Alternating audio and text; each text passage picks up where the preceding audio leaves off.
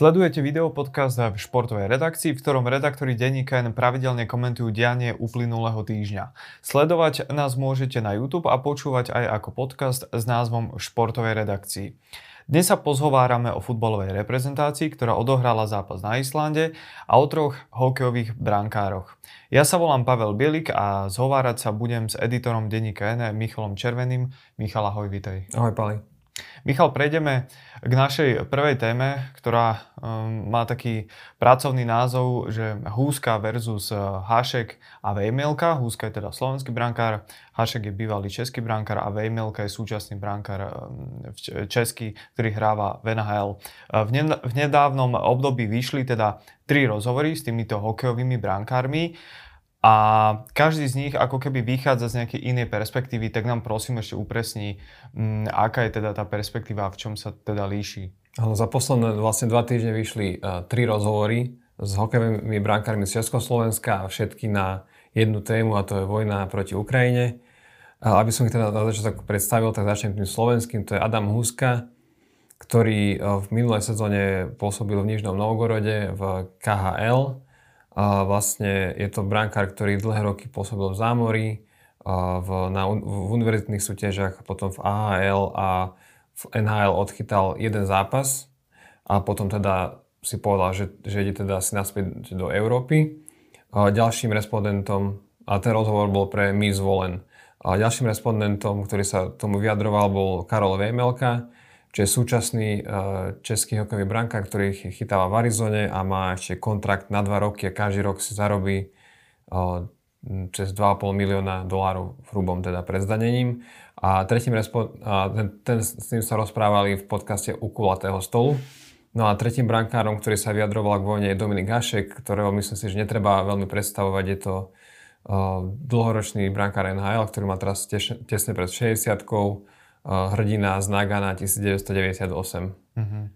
Ak ťa môžem teda doplniť, e, to bol vlastne rozhovor, ktorý vyšiel u nás na denní Quen, urobil ho, ak sa nemýlim, Štefan Bugan, uh-huh. lebo Dominik Hašek niekoľko dní strávil na Ukrajine a teda bolo to takýmto spôsobom vlastne mierené ten rozhovor. Dobre, e, čo by si ty povedal na argument, že Vejmielka je v inej, nielen finančnej situácii ako Húska a preto sa mu možno ľahšie hovorí o tej vojne proti Ukrajine. Alebo to isté Hášek, hej, ktorý už je na tom športovom dôchodku a môže si povedzme dovoliť byť možno trochu hlasnejší, agresívnejší. Ale súhlasím eh, s jednou časťou tohto argumentu, že Huska je v oveľa náročnejšej situácii ako títo dvaja brankári. Hašek už teda nechytá. On sám povedal v tom rozhovore, že, že keby bol stále aktívny eh, brankár v NHL, tak by o tom asi nepísal toľko tweetov, ako píše teraz. Že by sa možno vyjadril iba raz, síce v tomto duchu, ale potom by sa chcel viac sústrediť na výkon, čiže on uznal, že tá situácia je v niečom iná. No a Huske je vlastne teraz v takej situácii, že on e, zistil, že v tej NHL to nepôjde a má skrátka menej možností tým pádom. No a tie možnosti boli také, že teda on tvrdí, že dostal ponuku z Česka, e, na čo povedal v tom rozhovore, e, že na Česko má ešte čas, alebo v zátvorke tam bol smiech, čiže chcel tým asi povedať, že že, že má naviac ešte. Že, že má ešte asi naviac mm-hmm. a zároveň asi nemal ponuky zo, zo, zo Švédska a Švajčiarska a, a podobne, tak zobral o, tú vysokú ponuku, ktorá prišla z Ruska. No. A teraz je otázne, že keď o, o chvíľku sa dostaneme k tým jeho výrokom, že nakoľko je to, čo tvrdí nejaká racionalizácia toho, že, kde sa ocitol, čo je ešte OK, akože dajme tomu, a nakoľko si to naozaj myslí, to by bol, myslím si, že ten horší prípad. Ale je faktom, že je v in, oveľa je odlišnej situácii oproti Hašekovi a Vemelkovi, ktorým sa, ako by som tak zjednodušene povedal, že ktorý sa ľahšie moralizuje, alebo ktorým sa ľahšie hovorí druhým, že čo by mali robiť, keď nie sú v takej situácii ako Huska. Aj keď treba uznať, že Husková situácia nie je, že on by trel biedu, keby v Česku zarábal chudobných 8 tisíc, 9 tisíc na sezónu, teda na, za mesiac.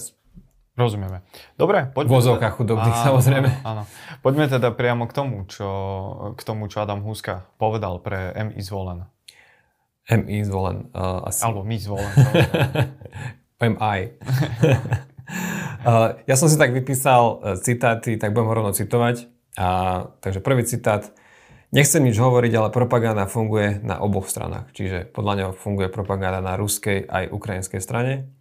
Myslím si, že keď sa dve malé deti medzi sebou bijú, myslí tým Rusko Ukrajinu, tak im nedáme do ruky nožiky. Ďalší citát. Náš klub nepodporoval vojnu na Ukrajine, v Rusku bol sviatok, ktorý ustieva vojakov. Ďalší citát. Porovnal by som to s covidom. Čo všetko sa robilo s ľuďmi, ktorí sa nechceli dať zaočkovať a teraz to už absolútne nikto nerieši. To chce porovnať to, že ako sa teraz rozpráva o hokejistoch KHL, čiže si myslí, že, že to prehrmí a bude dobre. A posledný citát, trochu taký e, skeptický, až taký e, porazenecký. Či budem hrať v KHL alebo nie, nič sa tým nezmení, vojna bude. Takže toto sú e, citáty Adama Husku. Myslím, že medzi riadkami celkom rozumieme, v akej situácii je a čo si teda zhruba myslí o tom svojom pôsobení a možno aj pôsobení tých ďalších hráčov Slovákov, ktorých máme alebo sme mali v KHL. V minulej sezóne ich hralo, ak sa nemýlim, 8. 8.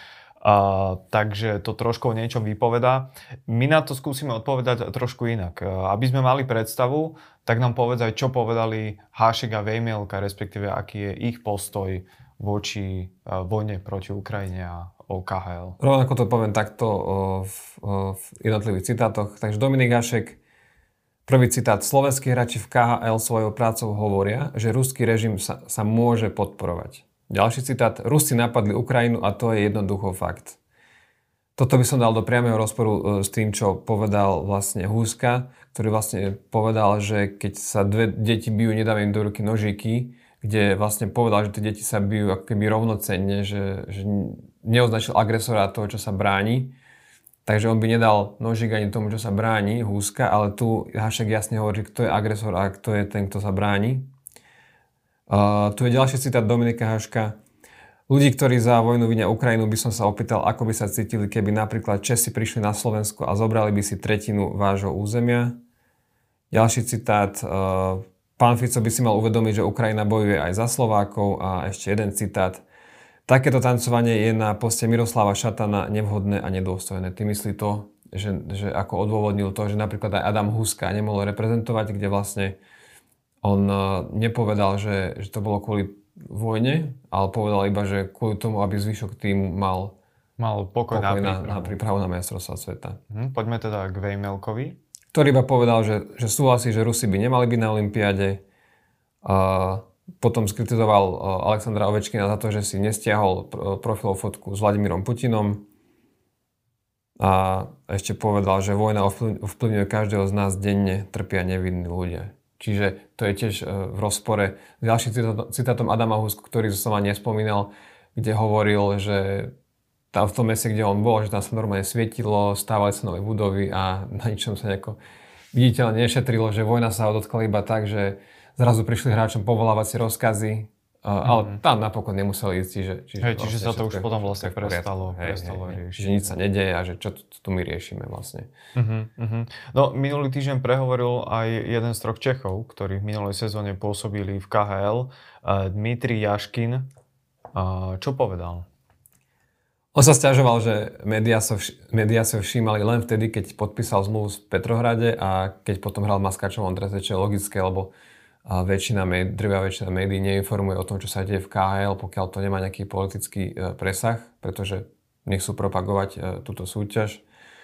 On dúfa, že si zahrá ešte v reprezentácii a zľahšil to aj tým, že povedal, že, že si myslí, že mnoho českých hokejistov by sa do Ruska rado vrátilo, aj keď je fakt, že pred začiatkom vojny tam hralo 20 Čechov a po začiatku vojny traja, kým Slovákov je približne rovnako 8 alebo 9. Uh-huh. Mhm. Medzi, pred vojnou a po vojne. Čiže áno, vidno áno. tam ten rozdielný. Hej, vieš, m, ide síce o také tie individuálne prípady, um, ale tie, tie húskové slova, tie jeho výroky len um, ilustrujú ilustrujú realitu, lebo ak si to povieme takto napriamo, 8 Slovákov hralo v minulej sezóne v KHL, pričom uh, pričom, eh, pardon, som sa trošku uh, stratil, pričom len traja Česi, pred vojnou ich bolo 20 a nedávno vyšla dokonca informácia, že v Putinovej lige bude od budúcej sezóny pôsobiť ako asistent Andrej Podkonický, ktorý robil vlastne 5 rokov trénera Craigovi uh, Remsimu. Čo toto celé podľa teba hovorí o, o slovenskom hokeji? Si prekvapený aj z tých úzkových výrokov a z toho, čo celé tie týždne, možno mesiace už sledujeme a počúvame?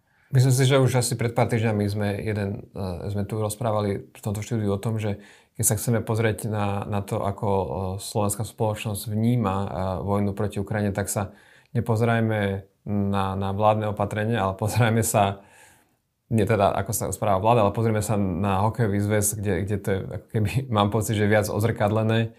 Aj tam tá vojna sa nevníma tak, ako, tak prísne napríklad ako v Česku. A aj to je podľa mňa dôvod, prečo toľko Slovákov hrá. Pretože Česi pred minulou sezónou jasne povedali, uh, aj keď tesne, že ak budete hrať v KHL, nebudete reprezentovať. Takže z 20 boli traja. Mm-hmm. Takže tá motivácia reprezentovať tu zjavne stále je. A aj keď samozrejme e, nevieme posúť, že u koľkých to bolo iba to reprezentovať a u koľkých to bolo naozaj, že nebudú chcieť hrať v tom Rusku potom ako napadlo Ukrajinu. A na Slovensku to bolo tak, že ešte v septembri e, výkonný výbor odmietol zákaz, zákaz reprezentovať. Potom celú sezónu sa čakalo, ja neviem, nakoniec vojny alebo na čo. Uh-huh. A až nakoniec vyšlo takéto alibistické vyjadrenie, že, že ide o pokoj na prípravu. Čiže kým Česi dostávajú jasný signál, ste v KHL, nie ste v reprezentácii, u nás je to tak, že no, uvidíme. Uvidíme. Choďte, zarobte si a ak náhodou bude situácia, že budete môcť prísť, tak prídete a ak nebude, tak, tak je nám to ľúto, ale sme s vami, choďte si tam zarábať. Áno, prepač. No ty si bol nedávno aj na tlačovej konferencii, a, kde bol Miroslav Šatan a kde bol aj tréner Craig Ramsey, kde sme očakávali, či teda bude pokračovať e, v slovenskej reprezentácii a padla aj tá otázka, že ako by um, sa vyjadril k tomu odchodu Andreja Podkonického do KHL a ako to dopadlo. No Craig Ramsey sa otázke vyhol, uh, myslím si, že rozumne v jeho pozícii, ale Miroslav Šatan, ktorý sa mal naozaj vyjadriť, sa tomu vyhol tiež, povedal, že, že uvidíme, ako, ako, uh, aká bude situácia v kluboch, kto uvoľní hráčov a tak ďalej, trénerov a že to je ďaleko, že prvý zraz je až, až na jeseň, čiže to teraz, to, teraz to on nerieši. A vlastne nám to otvorilo uh, tú otázku znova, že vlastne to, že nebudú hráči z KL hrať v reprezentácii, to momentálne nevieme znova, ako to bude, lebo toto platilo pre minulé majstrovstvá sveta. A teraz sa znova my musíme pýtať toho zväzu, že ako to bude, lebo on nedal nejaký e, všeobecný zákaz. Toto bol iba kvôli týmto jedným majstrovstvám, kvôli pokoju na prípravu. S vojnou to nemalo nič spoločné, to ich vyhlásenie, čiže opäť tu budeme celý rok riešiť, že či budú hráči z hrať. Reprezentácii tlak bude väčší, pretože e, majstrovstvá budú v Prahe a v Ostrave, čiže pre Slovákov domáce prostredie. Zrejme posledný šampionát Craiga Remziho, Čiže na zväz bude oveľa väčší tlak ako tento rok, aby tam mal tú, naj, tú najsilnejšiu možnú zostavu. A zároveň je malo pravdepodobné, že dovtedy už žiadna vojna proti Ukrajine nebude, že ano. sa to dovtedy celé vyrieši. Aj keď, ke, keby už nebola, tak eh, si myslím, že tam príde ďalšia otázka, a pretože myslím si, že už niektoré eh, zväzy alebo aj kluby uh, vyhlásili, že ani hráči, ktorí podpísali zmluvy po začiatku vojny v KHL už nie sú vítaní tak či tak mm-hmm. doživotne. Čiže áno. Dobre, dobre. Zmeníme teraz tému, ostaneme pri reprezentácii, ale tentokrát už Pôjdeme k tej futbalovej, lebo slovenskí futbalisti v sobotnejšom kvalifikačnom zápase o Euro 2024 proti, e, zvíťazili teda proti Islandu 2-1. No a v skupine sú preto po troch zápasoch na postupovej druhej priečke, kým vedúce Portugalsko má 9 bodov, Slováci majú 7. A ty si ten zápas videl, ja takisto, tak nám prosím zhodnoť, e, aký to bol futbal. No bolo to, uh, myslím si, že to môžeme rozdeliť na dva poločasy. Uh, prvý bol taký Kostrbaty, hm, myslím, že či som to vystihol, však ten prvý počas si videl. Áno, už zhruba po tých 15 minútach som sa bál, že ten výsledok bude veľmi, veľmi zlý. Áno, Slováci uh, robili veľa chyb v rozohrávke, nechávali obrovské dery v obrane a myslím si, že keby uh, boli, uh, Angličania hovoria, že uh, keby Slováci neboli viac clinical, my to máme asi, že chladnokrvnejší eh, pri zakončení, tá, tak by sme mohli aj 0-3 prehrávať, ale našťastie nemali v tom zakončení takú kvalitu, že po prvom polčase bolo iba 1-1 a v druhom polčase uh, tréner Francesco Calcona povedal, že sa uh, prejavila kvalita a Slováci boli už, už jasne lepším tímom a už, už nemali také diery, nerobili také zbytočné, no úvodoka zbytočné chyby. Mm-hmm. Že aj, aj, aj Marek Hamšik povedal, že, že takto to je, pretože tréner ich, od nich chce, aby hrali kombinačne, aby riskovali prihrávky, aby nenakopávali lopty a keď sa toto deje, tak samozrejme je oveľa uh, vyššie riziko, že, že to nevidia, že super pôjde ako keby do, do otvoreného priestoru, pretože naši sú kombinovať a nie prekopávať zálohu. Áno, no mm, ešte k tým chybám, lebo tie, tie veľké chyby urobil či už Marek Hamšík, Milan Škriniar takisto, Dubravka, bránkar pri rozohrávke, Pekarik na pravej strane obrany, to sú naši najlepší, respektíve najskúsenejší hráči. A v podstate by mali byť oporami toho týmu a oni presne v tom úvode skrátka zlyhávali. Čím si to vysvetľuješ? No, asi jednak prvá s tým, že traja z tých štyroch hráčov v minulé sezóne odohrali veľmi málo minút. Martin Dubravka bol na, na hostovaní z Newcastle Manchester United, kde chytal v pohári. Jeden zápas. Jeden záp, alebo... Jeden, dva maximálne. No, no, ty ako fanšik United by si to mal vedieť. Mal, ale neviem. Ty si pamätáš hlavne ten jeho kick z toho pohára. Áno. A v Newcastle uh, bol, ne, nemal, už, už nie je dávno jednotka. Uh, Peter Pekarik Nehrával v Herte Berlin, ktorá najvyššie vypadla z Bundesligy, ale on v tomto klube zostáva, pretože zrejme tam zostane aj po kariére v nejakej výkonnej funkcii. A Milan Škriniar naposledy hral v marci za Inter Milano 10 minút v Lige majstrov a už vtedy mal zdravotné problémy, potom postúpil operáciu chrbta a aj keď bol naspäť uh, už, už po zranení, tak už ho Inter logicky nenasadzoval, keďže mal záver sezónny finál Ligy majstrov a tam nebudete riskovať, čiže dáte nejakého nerozohraného hráča. No a jedne Marek Hamšík z týchto, z týchto hráčov, ktoré spravili vlastné chyby, hrával, ale Marek Hamšík má uh, ukončil kariéru nedávno a teraz sa vrátil na tieto dva zápasy, čiže ale on sa potom časom do toho dostal, tiež mal pomalší úvod to, toho zápasu a bolo to spôsobené tým, že skrátka na tento štýl futbalu, ktorý chce Calcona, naozaj potrebujete byť vo forme, byť vyhratý. A tu, tu by som si možno dovolil povedať ten rozdiel medzi Kalconom a, a Štefanom Tarkovičom. Tarkovičom.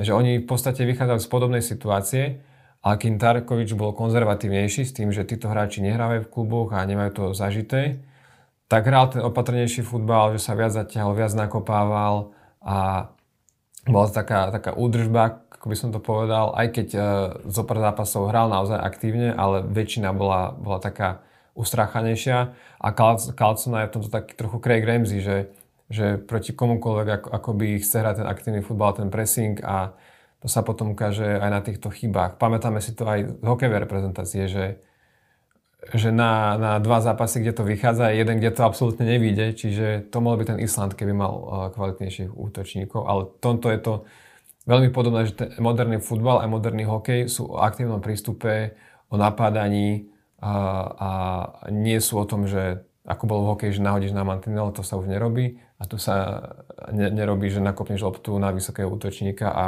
tento, to sklepne na krídlo, krídlo centru a potom z toho padne gól. Že tak ja to, si, to sa už nerobí. No. Áno, no, ja si veľmi dobre spomínam na tie prvé texty uh, nášho reportera Lukáša Vráblika, ešte keď sa tak špekulovalo, hovorilo o tom, že Kalcona možno mierí do slovenskej reprezentácie, kde Lukáš Vráblik sa rozprával s niektorými ľuďmi z prostredia, teda z talianského prostredia a zdôvar, zdôrazňoval, že on nie je ten typ talianského trénera, ktorý sa iba chce zavrieť, respektíve hrať iba ten defenzívny štýl. Áno, že tá defenzíva musí byť kvalitná, tá organizácia hry musí byť kvalitná, ale že on nie je úplne ten typ talianského trénera, ktorý vlastne nechce ísť viacej dopredu a hrať teda viac, viac futbalovo. A teraz... Ináč, neviem, že toto už je asi tiež trochu stereotyp, pretože kto zo súčasných najlepších talianských trénerov Samozrejme, že samozrejme. Poznáme Conteho, poznáme a, a ďalších to Sariho, teda mi to takto vypadlo, ale som to chcel zachrániť.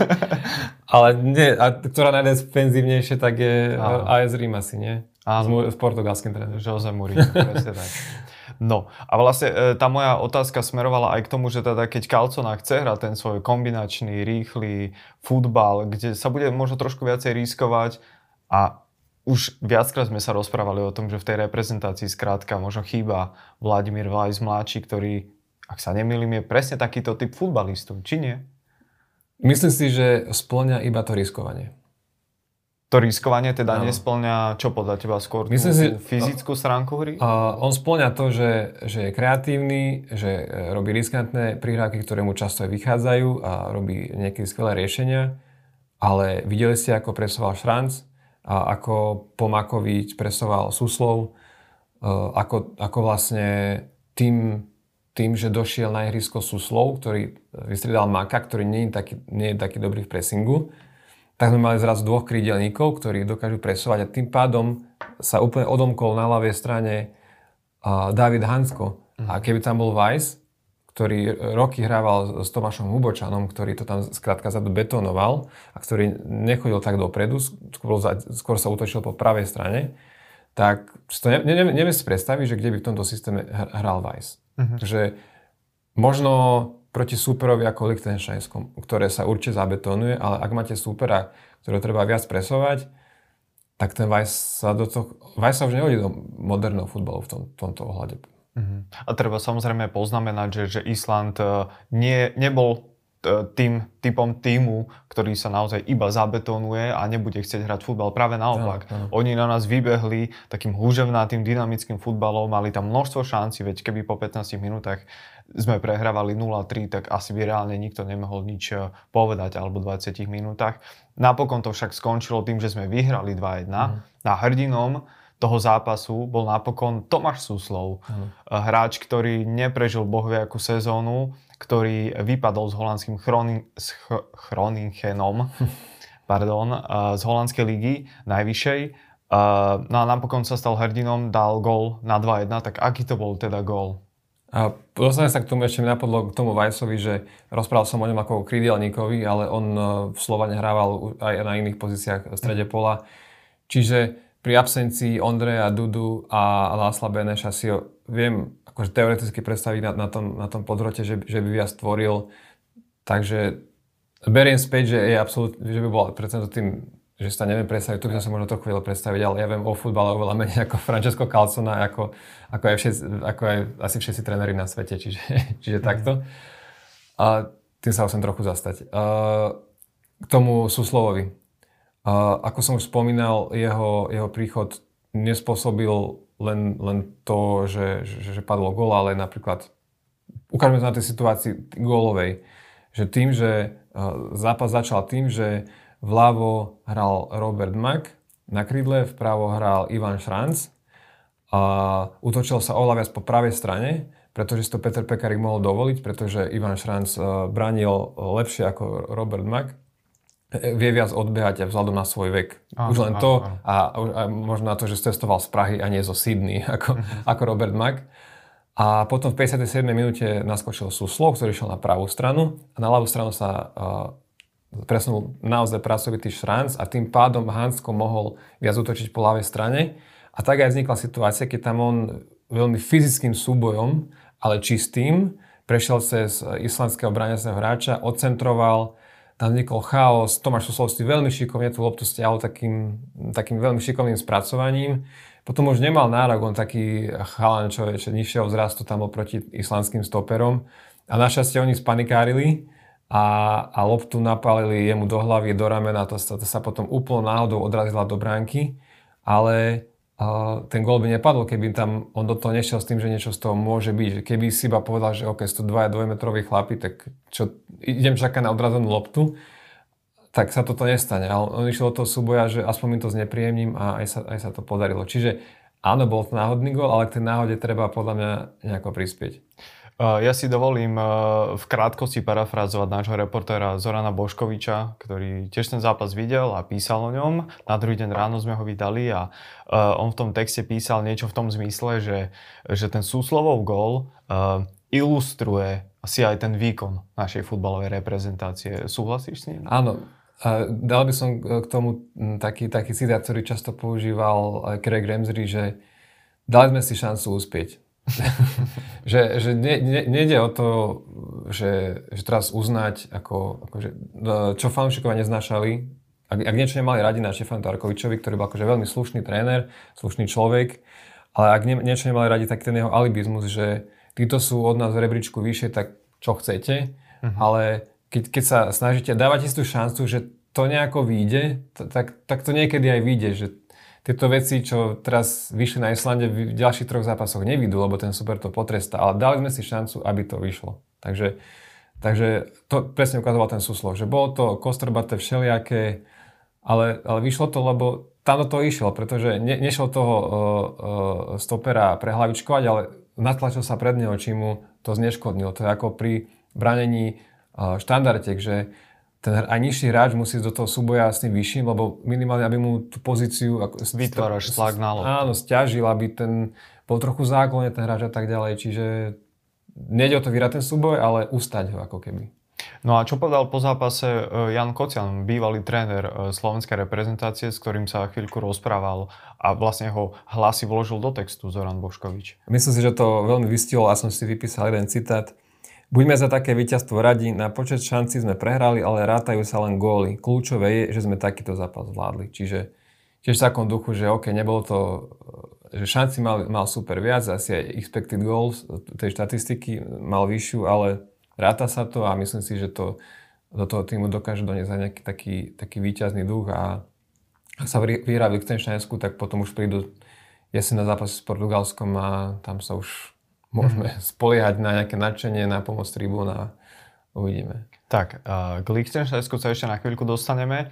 Ja by som sa však chcel pozastaviť pri Marekovi Hamšikovi, aby sme ho neopomenuli, lebo veď to je najväčší, asi zrejme najväčšie meno v našej reprezentácii, ktorý niekoľko mesiacov už vlastne nefiguruje, nefiguroval v, v slovenskej repre ale on sa napokon vrátil. Tak skús nám najskôr prosím vysvetliť, prečo sa on vrátil, aké sú teda dôvody, alebo aké boli dôvody a aký odohral teda zápas. On, on mal na jeseň uh, rozlučkový zápas vypredaný na tehelnom poli, ale teraz uh, sa Kalconovi zranili obaja hráči na jeho post, čo sú Ondrej Duda ideálne a Láslo Beneš, ak Duda nemôže, ale zranil sa aj, aj Láslo Beneš tak zavolal Kalcona Hamšikovi, že či, ne, či nepríde pomôcť a on prišiel. Ináč tu prišlo opäť k takej uh, situácii, Tomáš Kotlárik na Twitteri na, tom, na to upozornil, že, že, že, že Hamšik povedal, že uh, Kalcona ho poprosil a potom, aby, aby prišiel a Hamšik potom a Kalcona potom povedal na tlačovke, že on ho neprosil, že on prišiel sám. Čiže Uh-huh. Že opäť je to s tým Carlsonom také, že, že vždy sa na tej tlačovke niečo stane, čo sa dá nejako inak interpretovať, alebo z čoho by, keby niekto chcel, vyrobí z toho nejaký dobrý titulok. Tak. No a otázka znela na Hamšika, že ako hral. Aký odohral výkon. Uh-huh. Už sme sa o tom asi rozprávali v úvode, že z počiatku sa uh, spravili nejaké chyby v rozohrávke, ale potom sa rozbehol a bol to starý dobrý Hamšik, ktorý určoval tempo hry. Pomohlo mu aj to, že sa chytil Milan Škriniar v rozohrávke, aj už aj, aj tam viac súbojov lepšie preskakoval hráčov, lepšie si to tam strážil, čiže a nebol tak dlho treba naspäť získavať loptu, čiže tomu tiež pomohlo a vedel tam potom lepšie určovať to tempo z zápasu spolu s, s Lobotkom. Čiže zatiaľ očakávame, že bude hrať e, už iba e, v zápase proti Liechtensteinsku a potom to teda definitívne ukončí. No, iné nepredpokladám, pretože on, on nemá od, od novej sezóny klub a nepredpokladám, že by si on tak robil prípravu kvôli kvôli, kvalifik- kvôli tomu, aby na jeseň mohol odohrať 4 e, alebo 6 zápasov za reprezentáciu, pokiaľ by nebolo v žiadnom klube. A on už klubovú kariéru ukončil a e, v júli nastupuje e, vo svojej akadémii do, do kategórie, kde hráva jeho, jeho syn a, a hovorí, že, sa chce, že nechce hrať ani dedinský futbal, že tomuto sa chce naplno venovať. Mhm. Dobre, poďme teda k našej poslednej otázke. Zápas v Liechtensteinsku bude v útorok. Um, aký teda očakávaš zápas? No, myslím si, že, že, že ľudia, ktorí uh, sledujú iba tie kvalifikačné zápasy alebo nemajú až taký, taký prehľad, netvrdím, že ja mám, ale tiež by som si ešte nedávno myslel, že to bude niečo podobné ako proti Luxembursku. Ale uh, čiže by sme sa mali bať, pretože Luxembursko sme doma remizovali 0-0 a Luxembursko hrá, hrá výborne. Ale Liechtensteinsko nie je Luxembursko. Liechtensteinsko má po troch zápasoch skôr 0-13, čiže čokoľvek okrem víťazstva Slovenska bude, bude veľké sklamanie a očakávam, no poviem takéto kliše, že dať rýchly gól, upokojiť sa a potom pridať ďalšie. Takže by sme mali vyhrať ten zápas. Musíme, musíme. Musíme. Čokoľvek iné bude prúser, môžeme tak povedať. Najkrajšie nakoniec. V redakcii bol so mnou editor denníka Jan Michal Červený. Michal, ďakujem ti veľmi pekne. Ja ďakujem za pozvanie. Toto bude Pali Bielik. Pavli Bielik. Počúvali ste a sledovali podcast v športovej redakcii. Verím, že sa vidíme a počujeme aj budúci týždeň. Ďakujem a dovidenia. Dovidenia, do počutia.